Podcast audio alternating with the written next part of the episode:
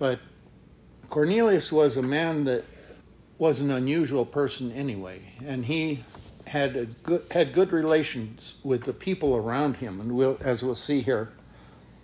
But in verse three, he saw a vision, evidently about the ninth hour of the day. An angel of God coming in, into him and saying unto him, Cornelius. And when he looked on him, he was afraid and said, What is it, Lord? And he said unto him, Thy prayers and thine alms have come up for a memorial before God. Now he was afraid. He saw this man and recognized this man as a, an angel. And he was afraid. And he said, What is this? You know? And the angel says, Thy prayers and thine alms. God, he had been praying to God, and God heard. And and this man gave alms. He that's gifts to the poor. And he had a good name among the Jews, which is unusual for a Roman soldier. Very unusual. And the angel said to him in here in verse 5 And now send men to Joppa and call for one Simon whose name whose surname is Peter. Simon Peter. And it said he lodgeth with one Simon, a tanner, whose house is by the seaside. He shall tell thee what thou oughtest to do. So this Roman soldier has a vision of an angel telling him that God has remembered him and tells him what to do. He says, Send men to Joppa, which was uh, not that far away, maybe uh, 15, 20 miles or so. I, I don't know how far it is exactly, but it, it took them less than a day to get there. But and he said he's lodging with Simon a tanner, whose house is by the seaside. Now, whether this man tanned hides, which is kind of a smelly thing to do, but uh, he was a leather worker for sure, and uh, but this is where Simon Peter was staying, and and when the angel which spoke to Cornelius was departed, he called two of his household servants and a devout soldier of them that waited on him continually. And when he had declared all these things unto them, he sent them to Joppa. Now, he, he brought these three people in. They were servants in his household and a devout uh, soldier someone that was one of his aides right there that continually took care of Cornelius. And and he told them what he had seen. And he sent them to Joppa, but they didn't leave right away. They this this it says it was the ninth hour of the day when he had the vision. That'd be about three o'clock in the afternoon. And they didn't travel at night most of the time. That was dangerous thing to do. But they stayed overnight there at Cornelius' house and left the next morning. Verse 9 says, On the morrow, as they went on their journey and drew nigh near to the city, Peter went up upon the housetop to pray about the sixth hour. This is at noontime he, he went up on the housetop to pray. And verse 10 says, And he became very hungry and would have eaten, but while they made ready, he fell into a trance. He, he, ha- he saw a vision, whatever. He was up there on the housetop and saw heaven opened and a certain vessel descending unto him, as it had been a great sheet knit at the four corners and let down to the earth. So here's this with like a bag. You pick up the four corners of a sheet and pull it up, and there was something in this. You know, you, it was let down and laid out in front of Peter.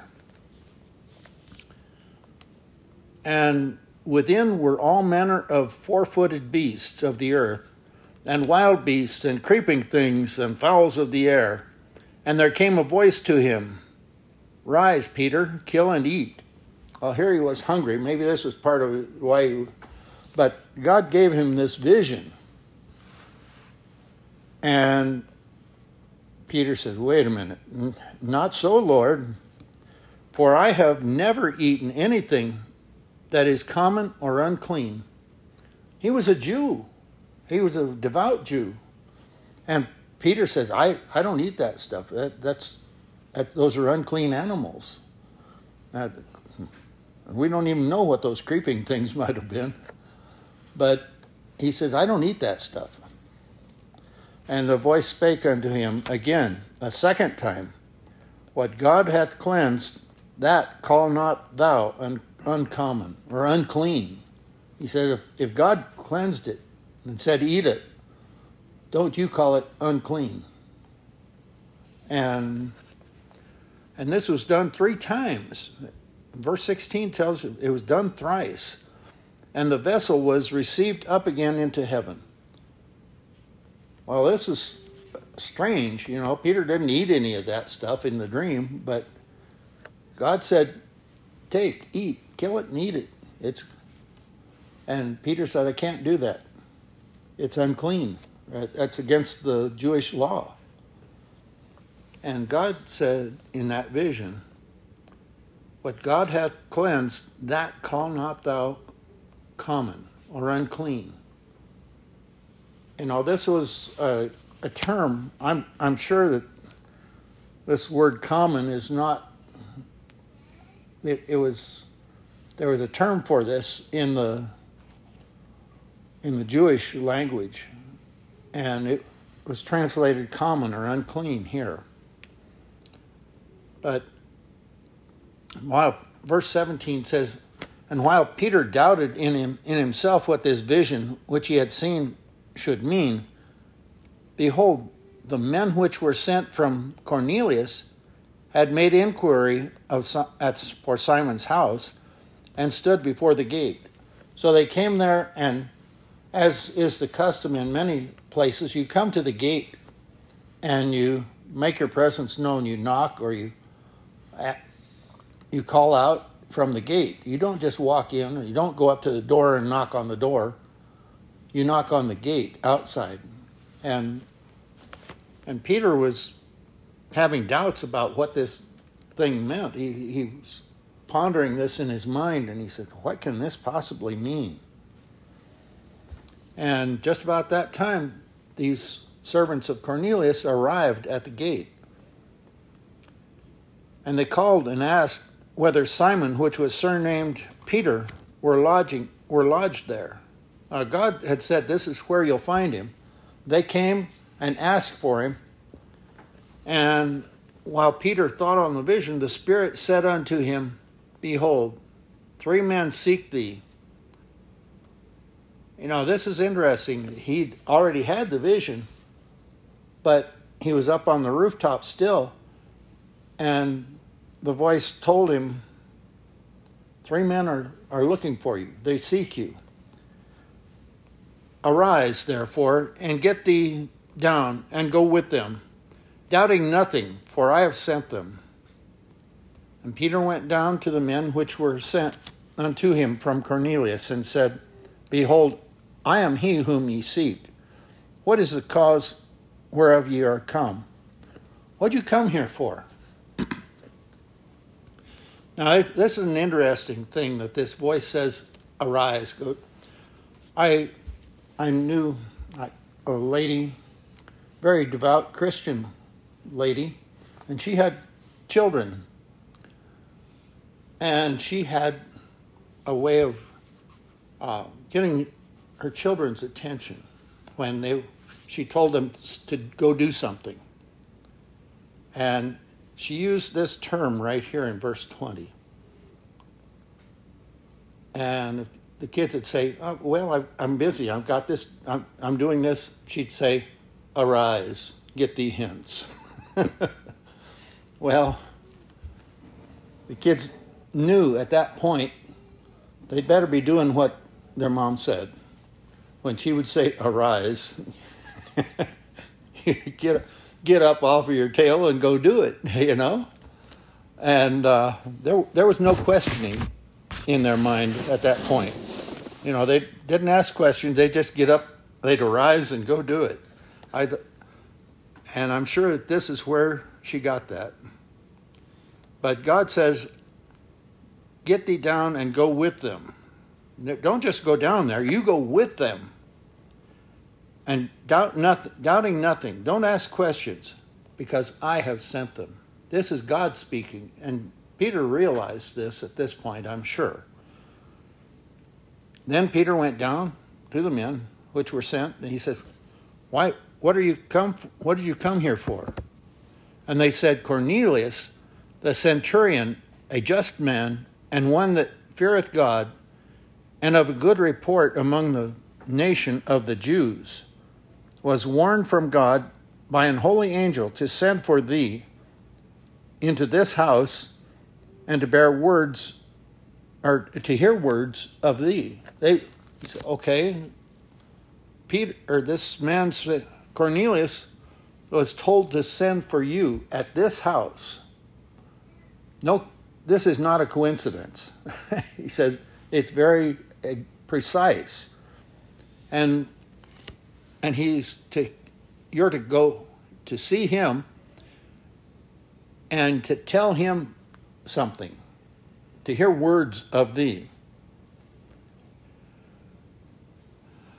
Then called he them in and lodged them. You know, he said, Well, come on in. We it's it's late in the afternoon now. And on the morrow Peter went away with them, and certain brethren from Joppa accompanied him. So they stayed overnight there at Simon the tanner's house and left in the morning. And during that time, Peter called for some of the other Christians, uh, brethren from, from Joppa, there in the church to come with him as as witnesses because he didn't he said I don't know what this is all about. They want me to talk to them there. But I'll, I'll go find out what this is, but I, I want some witnesses to go with me. And the morrow, after they entered into Caesarea, and Cornelius waited for them, and had called together his kinsmen and near friends. So Cornelius had been busy during this time too. He was looking forward to finding out what this angel that had appeared to him meant and why he was why he had been instructed to send for Simon Peter. He didn't know Simon Peter, I'm sure. But he gathered his kinsmen and his friends together, his near friends. Uh, he said, brought in his neighbors and, and said, Hey, we're going to hear something from God here. I want you to come and, and join me. He brought these people together in his house. I, I imagine that Cornelius had a pretty good household, good sized house, and he had servants and and the men of the army came and went from his house, and he gave instructions there, and he but he called his friends together and his kinsmen, his relatives. He says, "I want you to hear what this man has to say." And as Peter was coming in, Cornelius met him and fell down at his feet and worshipped him. But Peter took him up, saying, uh, Stand up. I myself also am a man. He said, I'm, I'm just a man. You don't, don't be worshiping me. He says, That's, I mean, even if God sent for me, I'm still a man. I'm not, I'm just God's servant. And as he talked with him, he went in and found many that were come together. And he said unto them, You know how it is an unlawful thing for a man that is a Jew to keep company, or to come into one of another nation. But God hath showed me that I should not call any man common or unclean. Notice the association that Peter made here. He associated, he says, I should not call any man common or unclean. You know, the, he said, I can call these things that were in that sheet common or unclean. But God said, if I have cleansed them, don't you call them unclean? And he he made that association that this is who what he what the vision was talking about. He said he's talking about men. And so he said, God has showed me that I should not call any man common or unclean. This is quite a concession for a Jew. It was, uh, it was against the Jewish law for him to even be there, to even come into this man's house. And he said, But God has shown me something else here.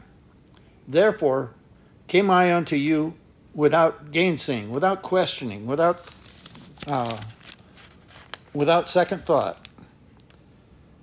As soon as I was sent for. So he came and he was there and he says, I ask thee therefore, for what are ye, for what have you sent for me? Why did, why did you send for me? And Cornelius starts here in verse 30, and he gives an account of what he had experienced with his vision. Cornelius said, Four days ago, I was fasting until this hour, and at the ninth hour, that is three o'clock in the afternoon, I prayed in my house, and behold, a man stood before me in bright clothing, and said, Cornelius, thy prayer is heard, and thine alms are had in remembrance in the sight of God. Send therefore to Joppa, and call hither Simon, whose surname is Peter, and he lodged in the house of one he is lodged in the house of one Simon a tanner by the seaside, whom when he cometh shall speak unto thee. Immediately, therefore, I sent to thee, and thou hast well done that thou art come. Now, therefore, we are all here present before God to hear all things that are commanded thee of God. He, he said, we want to hear what God has to say through you. Well, Peter was brought here and he wasn't sure what he was coming there for. I'm sure he didn't prepare a sermon. for me, I like to have notes when I preach a sermon. And they said, Speak. God said, You're going to come here and you're going to tell us things. And we want to hear it. All of us are here to hear that hear what you have to say. We want to hear. He says, I, I want to hear what God has commanded thee to say. What has God told you to tell us? Then Peter, verse 34 says, He opened his mouth and said, Of a truth, I perceive that God is no respecter of persons.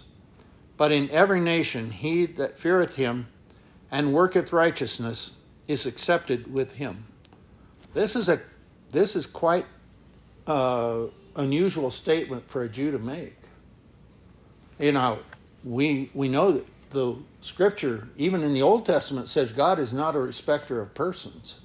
And we read that back in the book of Romans, and it said in Galatians and and Colossians and several other places that God is not a respecter of persons. He says, But in every nation, he that feareth him and worketh righteousness is accepted with him. That, that is what Peter said. This is how he opened up his, his sermon. The word which God hath sent unto the children of Israel, preaching peace by Jesus Christ, he is Lord of all. this this word, the in the Greek it says logos, the word which God sent unto the children of Israel, preaching peace by Jesus Christ. Now, he said this, this word was sent to the Jews, preaching Jesus Christ. And he is Lord of all.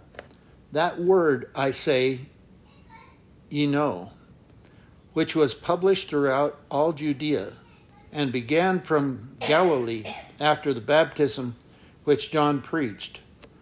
And I'm sure that everyone there knew about John and the, his preaching because that was well known all throughout this uh, region of Galilee and, and Judea.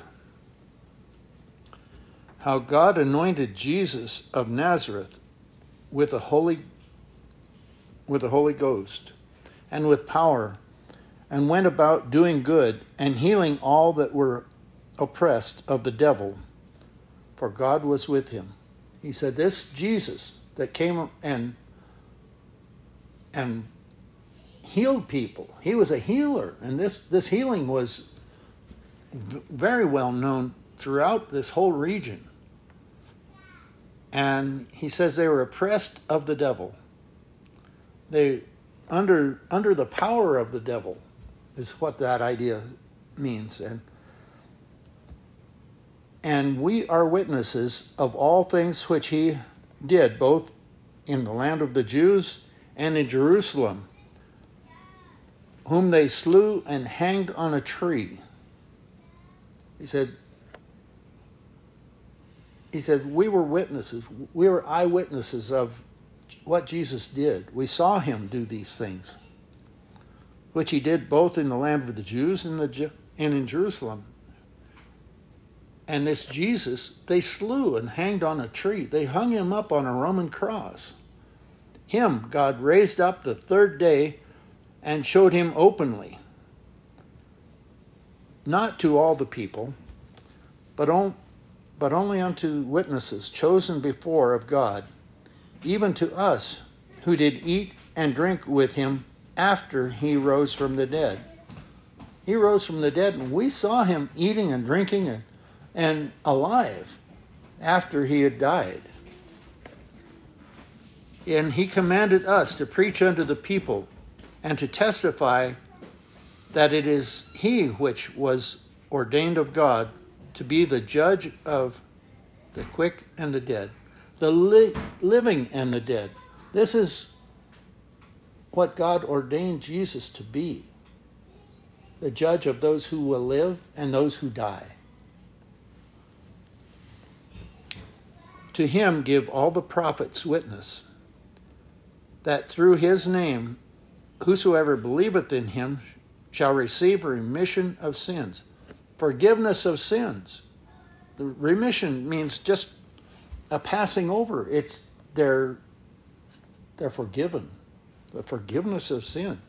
And here, here's Peter preaching to these Gentiles in Cornelius's house forgiveness of sins. And he says all the prophets are witness to this. They they were witness of Jesus.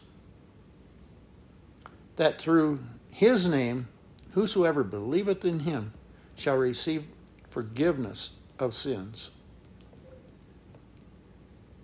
That's quite a thing here. This is the first time this has been preached to the Gentiles.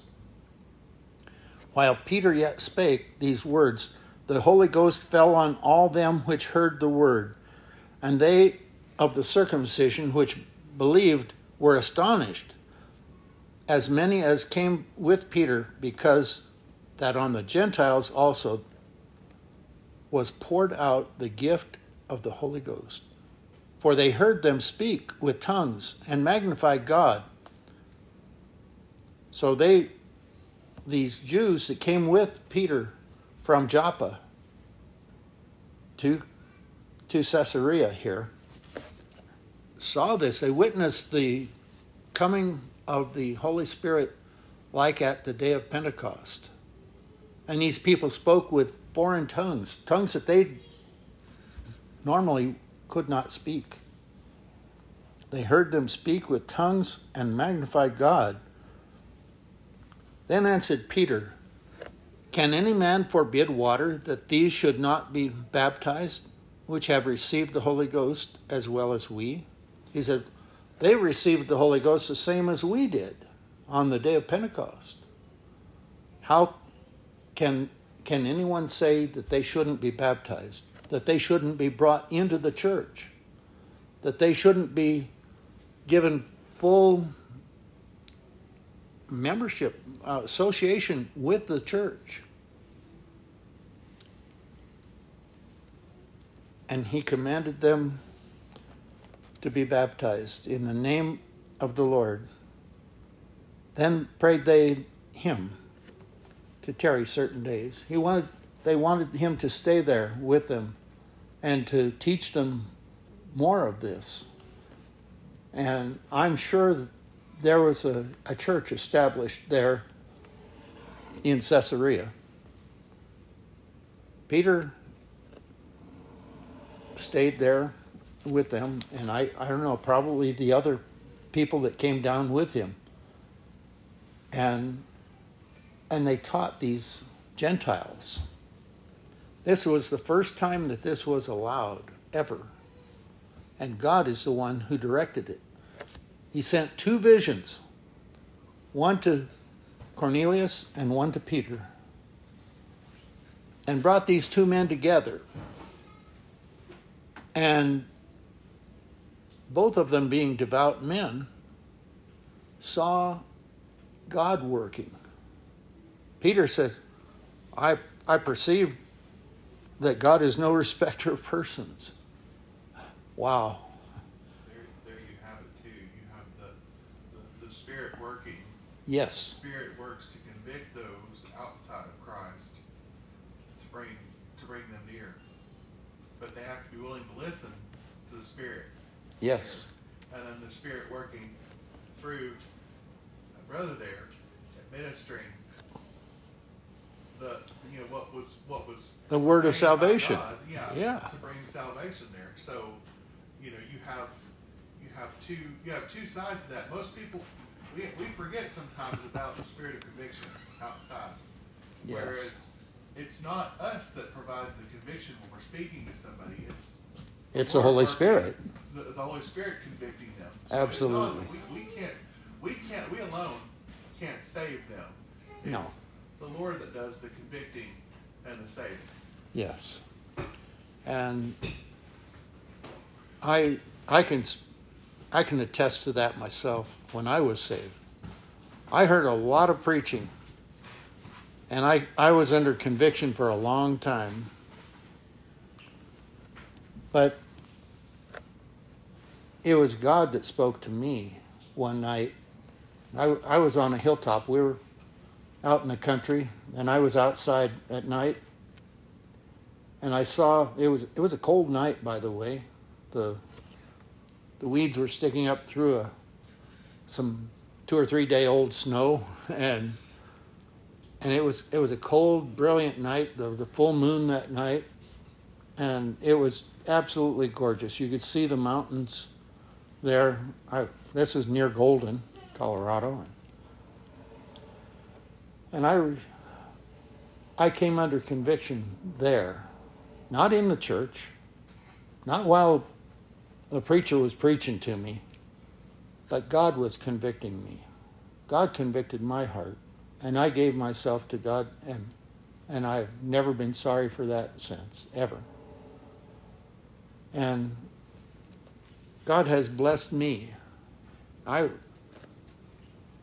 I know it was God's God at work, you know, because I've been under conviction for a long time and hadn't gone forward to to be saved in church. But I was convicted that night by God's Spirit that showed me that, that God is faithful in all things that He does. I, it's interesting that Tyler put this up on the board there in blue. It says, Be still and know that I am God. That's what happened to me that night. That's what happened to me. I knew that there was no other God, and there was no way for me to be free of sin. I was a young man. Just I wasn't an old man like I am now. but I'm not sorry. I'm I'm glad that God worked in my heart and convicted me. In every nation he that feareth him and worketh righteousness is accepted with him. This is the conclusion that Peter came to there in verse 35. That God isn't a respecter of persons. He doesn't respect your nationality, the color of your skin, uh, who your who your parentage was. It doesn't matter. It, he doesn't care how much gold or land or livestock you might own. It doesn't matter. None of that does. It's your heart condition. That's what matters. And verse 40, 44, I'd like to draw that to your attention here. It says, While Peter yet spake these words, the Holy Ghost fell on all them which heard the word. Heard the word. Those who they didn't just listen, they were eager to hear. And they had come together to hear what God had to say to them as Gentiles here in this soldier's home, this, this officer's home. And, and they received with gladness the Holy Spirit. And, and they spoke with tongues and they praised God. And then Peter says, Wow, can any, can any of us deny that God has worked here? Can any man forbid water that these should not be baptized? Is there any reason why these Gentiles shouldn't be baptized into the church? Baptism was the door into the church, and it is to this day. And he commanded them to be baptized in the name of the Lord. Then they prayed to him. They said they asked him to tarry certain days. They they said, "Stay a while. Don't don't leave. We want to hear more of this. Tell us more." And that was an exciting time. An exciting for for Peter. He he was called to do something spur of the moment here now they, he knew he was going down there, and and that they wanted him. There, there was something that they wanted from him, but he he brought to them something that was a gift from God. He said, This is not just the working of man here. This is God working. And God has sent His Holy Spirit onto these Gentiles as much as He has onto us as Jews. He said, what, what should keep them from being brought into the church? Now, Peter was called on the carpet when he went back to Jerusalem later. and they said, What is this? What, what's going on here, Peter? You, you not only went into this, this Gentile's house, but you baptized these Gentiles? Well, God directed their hearts too. And he, he explained these visions. And he says, Who am I to resist God? This was his response, and that's in chapter 11. But who am I to resist God? It's the question he asked them. And they couldn't argue with God either. you know, I wonder if we sometimes aren't blind to the opportunities that we have. Peter was going down there. He had, had no idea why they were calling him down there to Caesarea. This was a an area where the Jews really didn't live usually. Joppa was fine. That was a little little town, but Caesarea, this was uh, a place where a lot of high ranking Romans lived. But Cornelius was excited by this vision. And he not only was excited, he, being a devout man, he had relations with the, with his neighbors and and with the people of his company.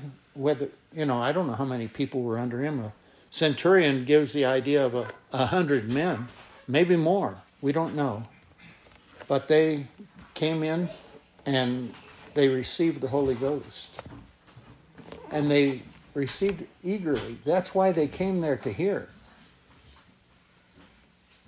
I wonder how many people are out there in the world that are eager to hear the things that we have to tell them. You and I. Those of us who have come to know Jesus Christ as our Savior. How much, how many opportunities do we miss? Peter wasn't looking for an opportunity. He was staying here with Simon the tanner in Joppa, but God called him. God called him away to, to serve him in this special way. I wonder how, how far do we go to preach God's word and how, how many opportunities do we miss? Let's look for those opportunities to teach others what God has taught us, that they might receive the free pardon of sin as we did and God's Spirit convicting them, we need to be looking for those opportunities to teach them, to help them, and to bring them into the church that they might be baptized also. Thank you.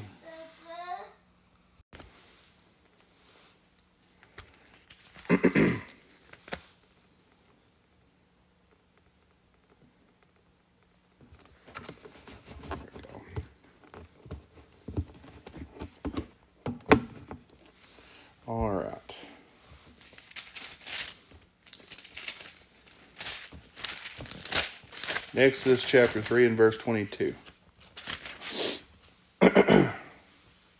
says, But every woman shall borrow of her neighbor and of her that sojourneth in her house jewels of silver, jewels of gold, and raiment, and ye, ye shall put them upon your sons and upon your daughters, and ye shall spoil the Egyptians. Weird, uh, it's just an odd verse to, to start with, but we're building context. We're looking at um, who is our neighbor and what do we have to do with them? But to build this, this is the first mention there, it seems, in the scripture of what a neighbor is. So, looking at that word neighbor there, that word means uh, rea, which means brother, companion, fellow, friend, husband, lover, neighbor, or another. So, just to build some context there, that is the definition of this word that we read in, in uh, Exodus chapter 3 and verse 22. We'll also uh, go into scripture to Exodus chapter 11 and verse 2. There's a couple of different words that they use in the Old Testament to describe what a neighbor is. Of course, we know with with language and with historically with the language uh, of the Jews and of the Greeks that they had more numerous words to describe something a relationship with something than we do in the English language, where we use one word across many contexts, so you have to know the context of the language there. So, a little bit of a language lesson this morning. Of course, y'all know I'm not an English teacher, and I'm not very strong in my English skills, my wife will tell you. Um, but these passages of Scripture will help us build a context for what we're going to look at this morning. So, again, in uh, Exodus chapter 11 and verse 2. It says there, Speak now in the ears of the people, and let every man borrow of his neighbor, and every woman of her neighbor, jewels of silver and, and of gold. And the Lord gave the people favor in the sight of the Egyptians. Moreover, the man Moses was great, uh, very great in the land of Egypt, and in the sight of Pharaoh's servants, and in the sight of the people. So again, here we have the same word neighbor, but it's a different a different word. It's shakin, which it looks like shaken, um, and it means resident or fellow citizen or inhabitant. So it kind of changes your context there of what you're looking at in terms of a neighbor. Um, so we had a companion that we mentioned in that first passage there in, in, in Exodus. And then, of course, here it says resident or fellow citizen. So they borrowed from their neighbors. Doesn't mean that it was necessarily Hebrew. It was could have been Egyptian. It could have been any other uh, migrant there in the community. So let's look at um, Exodus chapter 32 and verse 37. And I know it's a little bit of jumping around, but it helps us to build the context a little better for what we're looking at. Exodus 32 and 37. Maybe I wrote that down wrong. Because there's no 37 in that chapter. so um, the verse that I had mentioned there um, uses the term karab, which means neighbor in terms of distance or uh, near or close, or a kinsfolk relationship. So a kinsman. It's 27. 27, there we go. Thank you, Brother Tony. Says, And he saith unto them, Thus saith the Lord God of Israel, Put every man his sword by his side, and go in and out from the gate, and slay every man brother, and man his companion, and every man his neighbor. Ouch, that was a darker context, wasn't it? So it gives the context there. The the kin the kinsman relationship or neighbor. It could have been the person next door to you, could have been your nearest of kin, but they were responsible here for what? But every man his sword by his side and go in and out from the gate and gate throughout the camp and slay every man his brother. That was a pretty intense situation there that they were dealing with as they took care of the idolaters. So think about that in terms of, of what we're looking at here. And the New Testament, we'll start to build a better context. Let's look at Acts chapter 7. Acts chapter 7.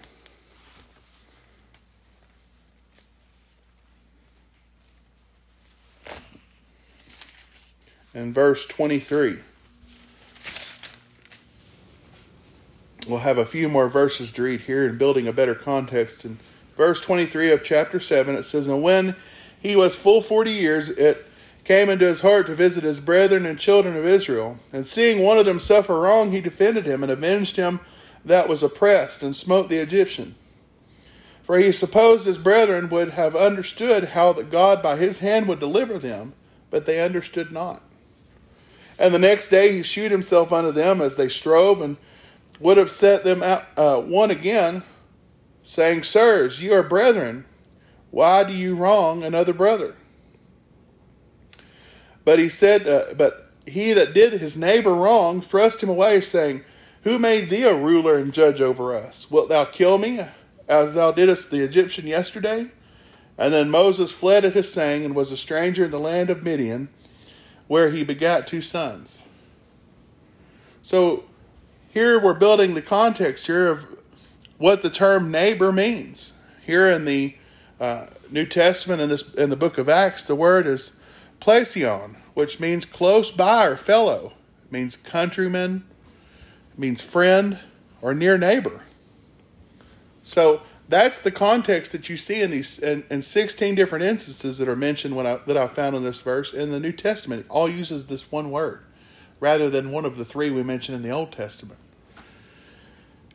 So, close by or fellow, I want you to keep that in your mind. Let's look at um, Luke chapter 10. We see as we turn over Luke chapter 10, we, as we read over there in Acts, he talked about his neighbor. And he talked about, he went and talked to those those people there, the ones that are wrong. He's like, Are you going to treat me like you did the Egyptian yesterday? And Moses was like, he, he thought that they should understand that he was going to help deliver them from the Egyptians. But they didn't understand it. And it he had to leave in order for them to understand it because it gained helped him to gain some understanding. The Lord had to show him some things. But he still had something to do with them even when he went back to Egypt um, to subsequently deliver them. So again, we're going to look at Luke chapter 10 and verse 25 at a different situation here, starting in verse 25 of chapter 10. It says, And behold, a lawyer stood and tempted him, saying, Master, what shall I do to inherit the kingdom? Excuse me. And he said unto him, What is written in the law, and how readest thou? And he answered and said, Thou shalt love the Lord thy God with all thy heart, with all thy soul, and with all thy strength, and with all thy mind, and thy neighbor as thyself. And he said unto him, Thou hast answered right, this do, and thou shalt live. And he, willing to justify himself, said unto Jesus, And who is my neighbor? And Jesus answered, said, A certain man went down from Jerusalem to Jer- uh, Jericho, and fell among thieves, which stripped him of his raiment, and wounded him, and departed, leaving him half dead. And by chance there came down a certain priest that, that way, and when he saw him, he passed by the other side. And likewise the Levite, when he had, was at his place, came and looked on him, and passed on by the other side.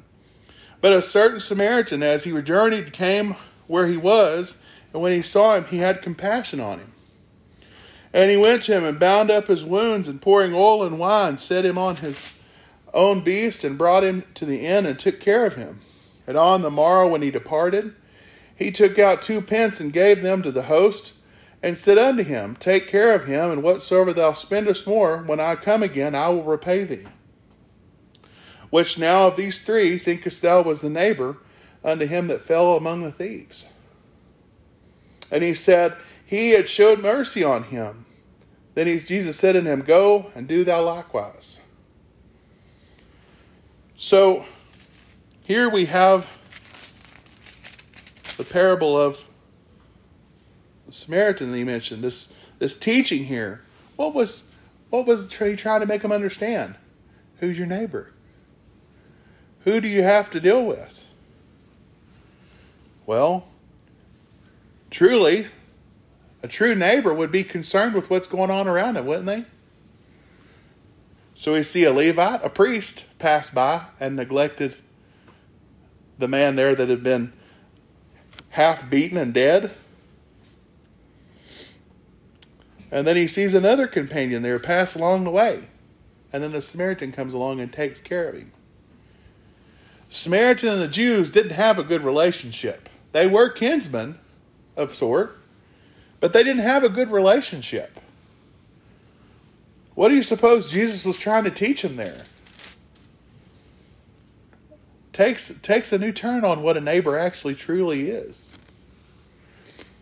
A neighbor is someone that is near to us. But don't you think we have that same relationship to do with the people around us, not just in our community, but those we come into contact with? Absolutely. A Samaritan and a Jew weren't necessarily brothers, were they? They were, but they didn't have anything to do with one another. But Jesus' teaching here was to try to get them to understand that how can we show him to other people if we don't live a life that's acceptable? How many people do we pass on a daily basis or we deem unworthy to invest our time in just because of who they are? Or because of what they've done? Samaritans were considered beneath Jewish, Judaism. They were considered beneath it. But yet, it set the picture here that even the person they considered unclean took this man and took care of him. What true concern that he showed there. The action there, he says, Love thy neighbor as thyself. How do we manifest this action towards others? Or do we consider ourselves like the scribes and the Pharisees who hold themselves above anyone else but who they have to deal with? That's what the scribes and Pharisees did. And the Sadducees, they put themselves above the people. And they thought it was better for them to hold to themselves.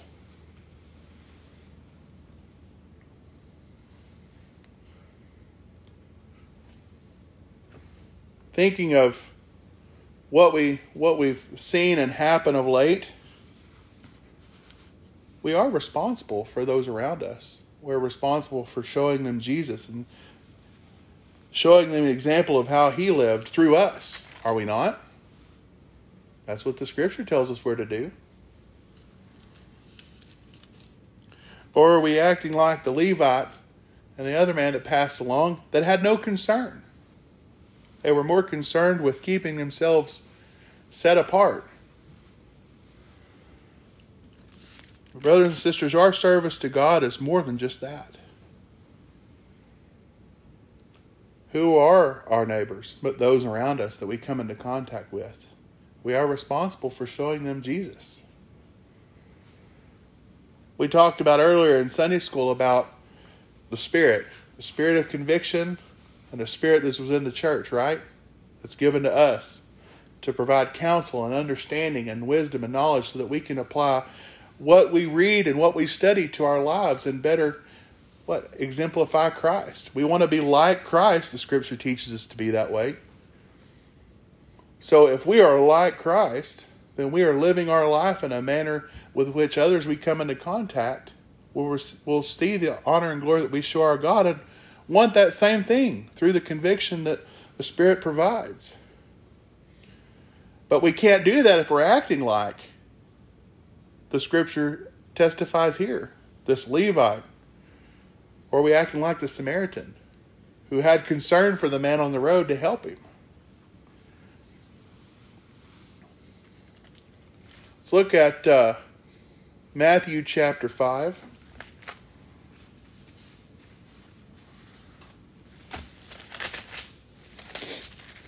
Matthew chapter 5 and verse 43.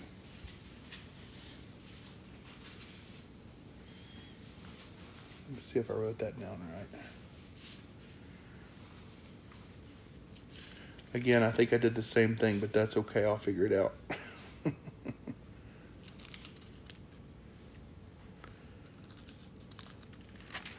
Actually, let's move on to Hebrews chapter 8. Is it right? Did I look? Matthew 5:43. Matthew 5 43. I was in chapter 6. So 543 he says, Ye have heard that it is said unto them, Thou shalt love thy neighbor as thyself, and hate thine enemy. But I say unto you, love your enemies, and bless them that curse you, do good to them that hate you, and pray for them that despitefully use you and persecute you that ye may be the children of your Father which is in heaven, for he maketh his sun to rise on the evil and on the good, and sendeth rain on the just and the unjust. For if ye love them which love you, what reward have ye? Do not even the publicans do the same? And if you salute your brethren only, what do they do, uh, what do ye do more than others? Do not even the publicans do so? But ye therefore perfect as your Father which is in heaven is perfect. Ouch. Jesus here was teaching the disciples.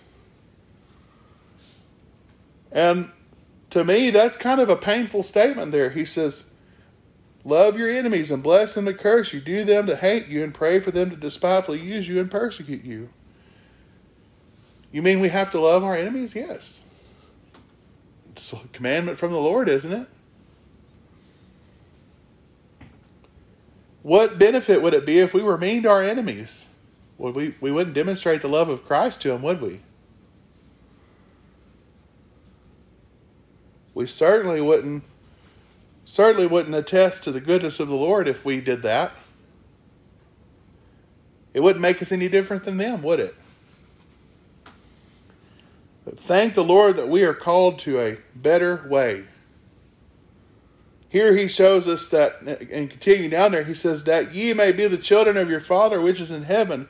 For he maketh the sun to rise on the evil and on the good, and sendeth rain on the just and the unjust. So, just as he causes the rain on the just and the unjust, so should we show goodness to our enemies and our brethren alike. He says, Therefore, if ye love them which love you, what reward have ye? Do not even the publicans do the same? we're going to show Christ to somebody, we we need to show it to all of them. All of all of them being those outside, those inside. Why? If not, we make ourselves hypocrites. Is that the way we want it to be when the Lord comes back? Absolutely not.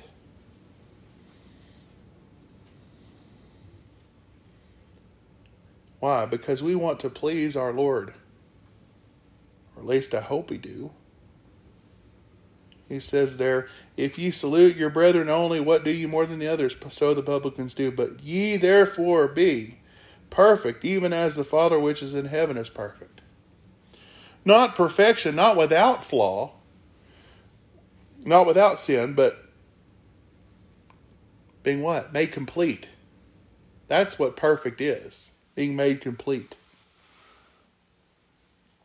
Perfecting our faith is not to be without flaw, but it is to be made complete in Christ. I think sometimes we like to make the scripture harder than it actually is. But if we just read it and look at it, it plainly st- tells us what we should do. How else can we show Jesus to the rest of the world?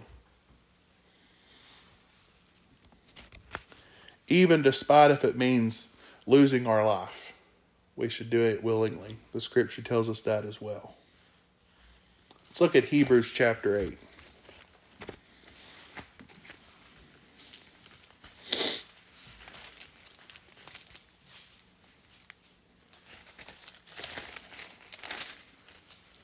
Hebrews chapter 8 and verse 6.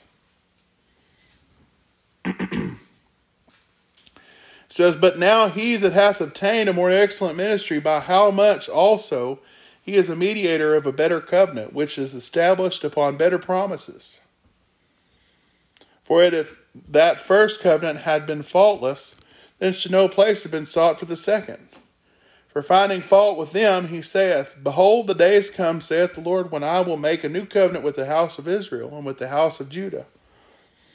Not according to the covenant that I have made with their fathers in the day that I took them by the hand and led them out of the land of Egypt, because they continued not in my covenant, and I regarded them not, saith the Lord.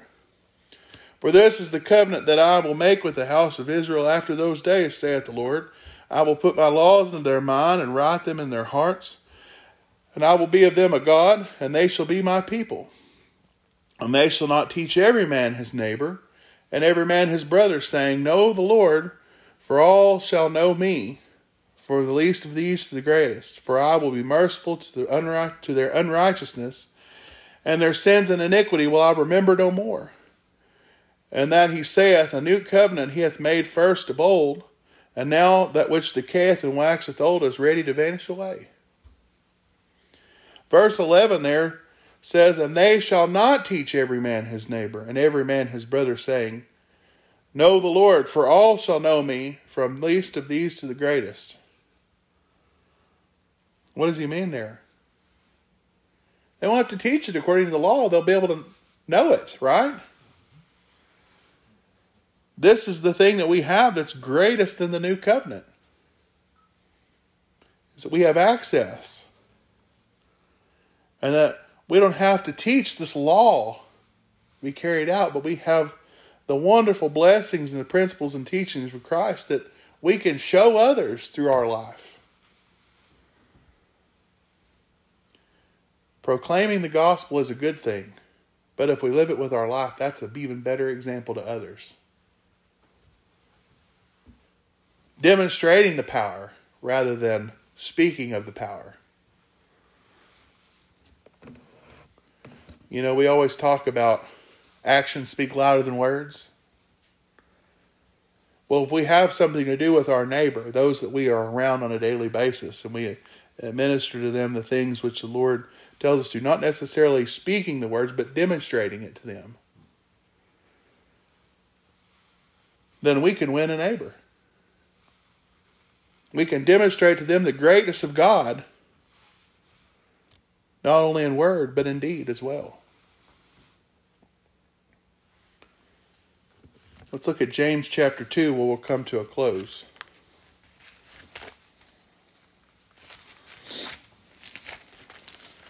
I don't know about y'all, but I consider James one of the hardest books of the Bible because it is the most most difficult to read because if you if you don't read it and you're not convicted, then there's something might something be wrong there.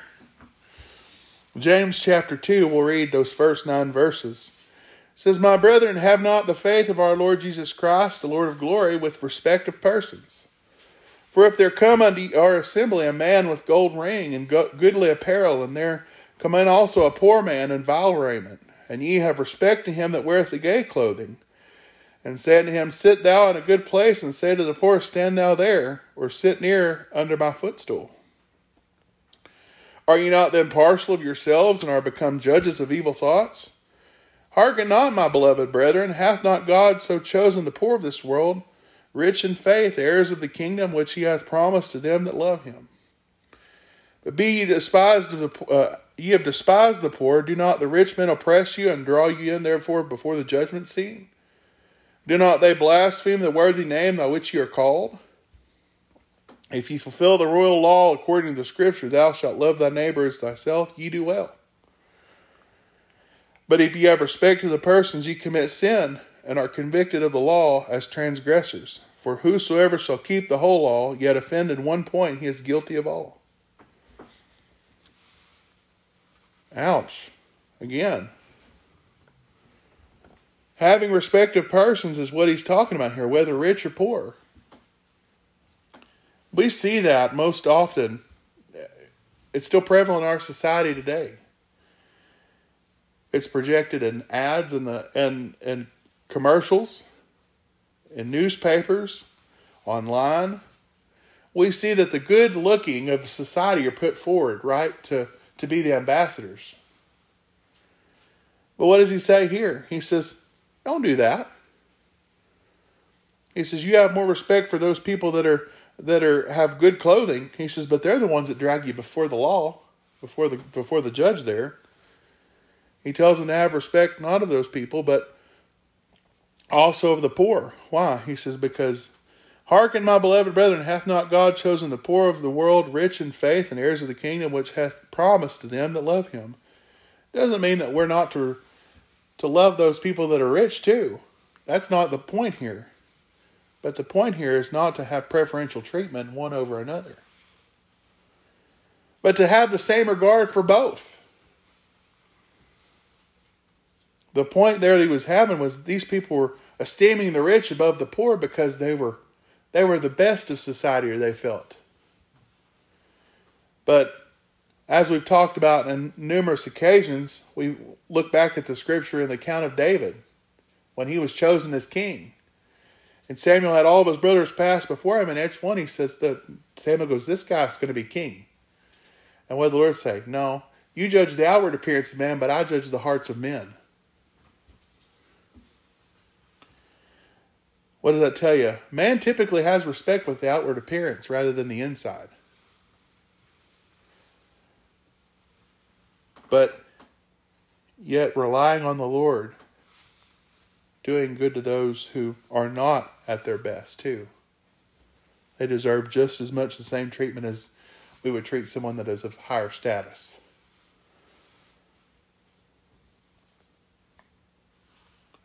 lest it give them an opportunity to blaspheme the name of the Lord. So, who is our neighbor? Who do we have regard for and we come into contact with? Do we deem somebody unworthy because of their social status or because of their life? Or do we have res- no respect of their social status or what they're going through or what they've done, but rather seeing an opportunity to minister as the Lord's called us to? That is our duty to our neighbor. And that is who our neighbor is. We have a responsibility as the people of the Lord to do just that. Do you think Jesus chose social status or look? No, he didn't. He went to the man at the pool of Bethesda, which we talked about recently. He went to the lepers outside the city. He spoke to those that were considered prostitutes and unclean. He went to the rich, he went to the Pharisees, he went to the, the people that were the leaders. He didn't pick and choose who he talked to and who he who had to deal with. He dealt with all. Those are our neighbors, the same that Jesus had to do with. I would encourage each and every one of us to look at these scriptures and look at how we interact with others and see if we're doing the self same thing. Takes a bit of introspection to see what we're doing in our lives and comparing it and reconciling it with the life that Christ led. Because all men are worthy to hear the gospel of the Lord, not just a few. It's certainly not about I, it's about we, isn't it? May we go through this week and find opportunities to show others what it means to serve the Lord. Because our days are going fewer and fewer between that we'll have life left. You can see the adversity that we face in this world and what we're enduring right now. I would encourage us to find strength in the Lord because it ain't going to get any easier. Pardon the the misuse of the word ain't, but you know, we we're it's certainly not going to get any better. So we better strengthen ourselves in the Lord and have something uh, good to share with our neighbors that we we come into contact with. That's all I have for you this morning. Thank you for your kind attention.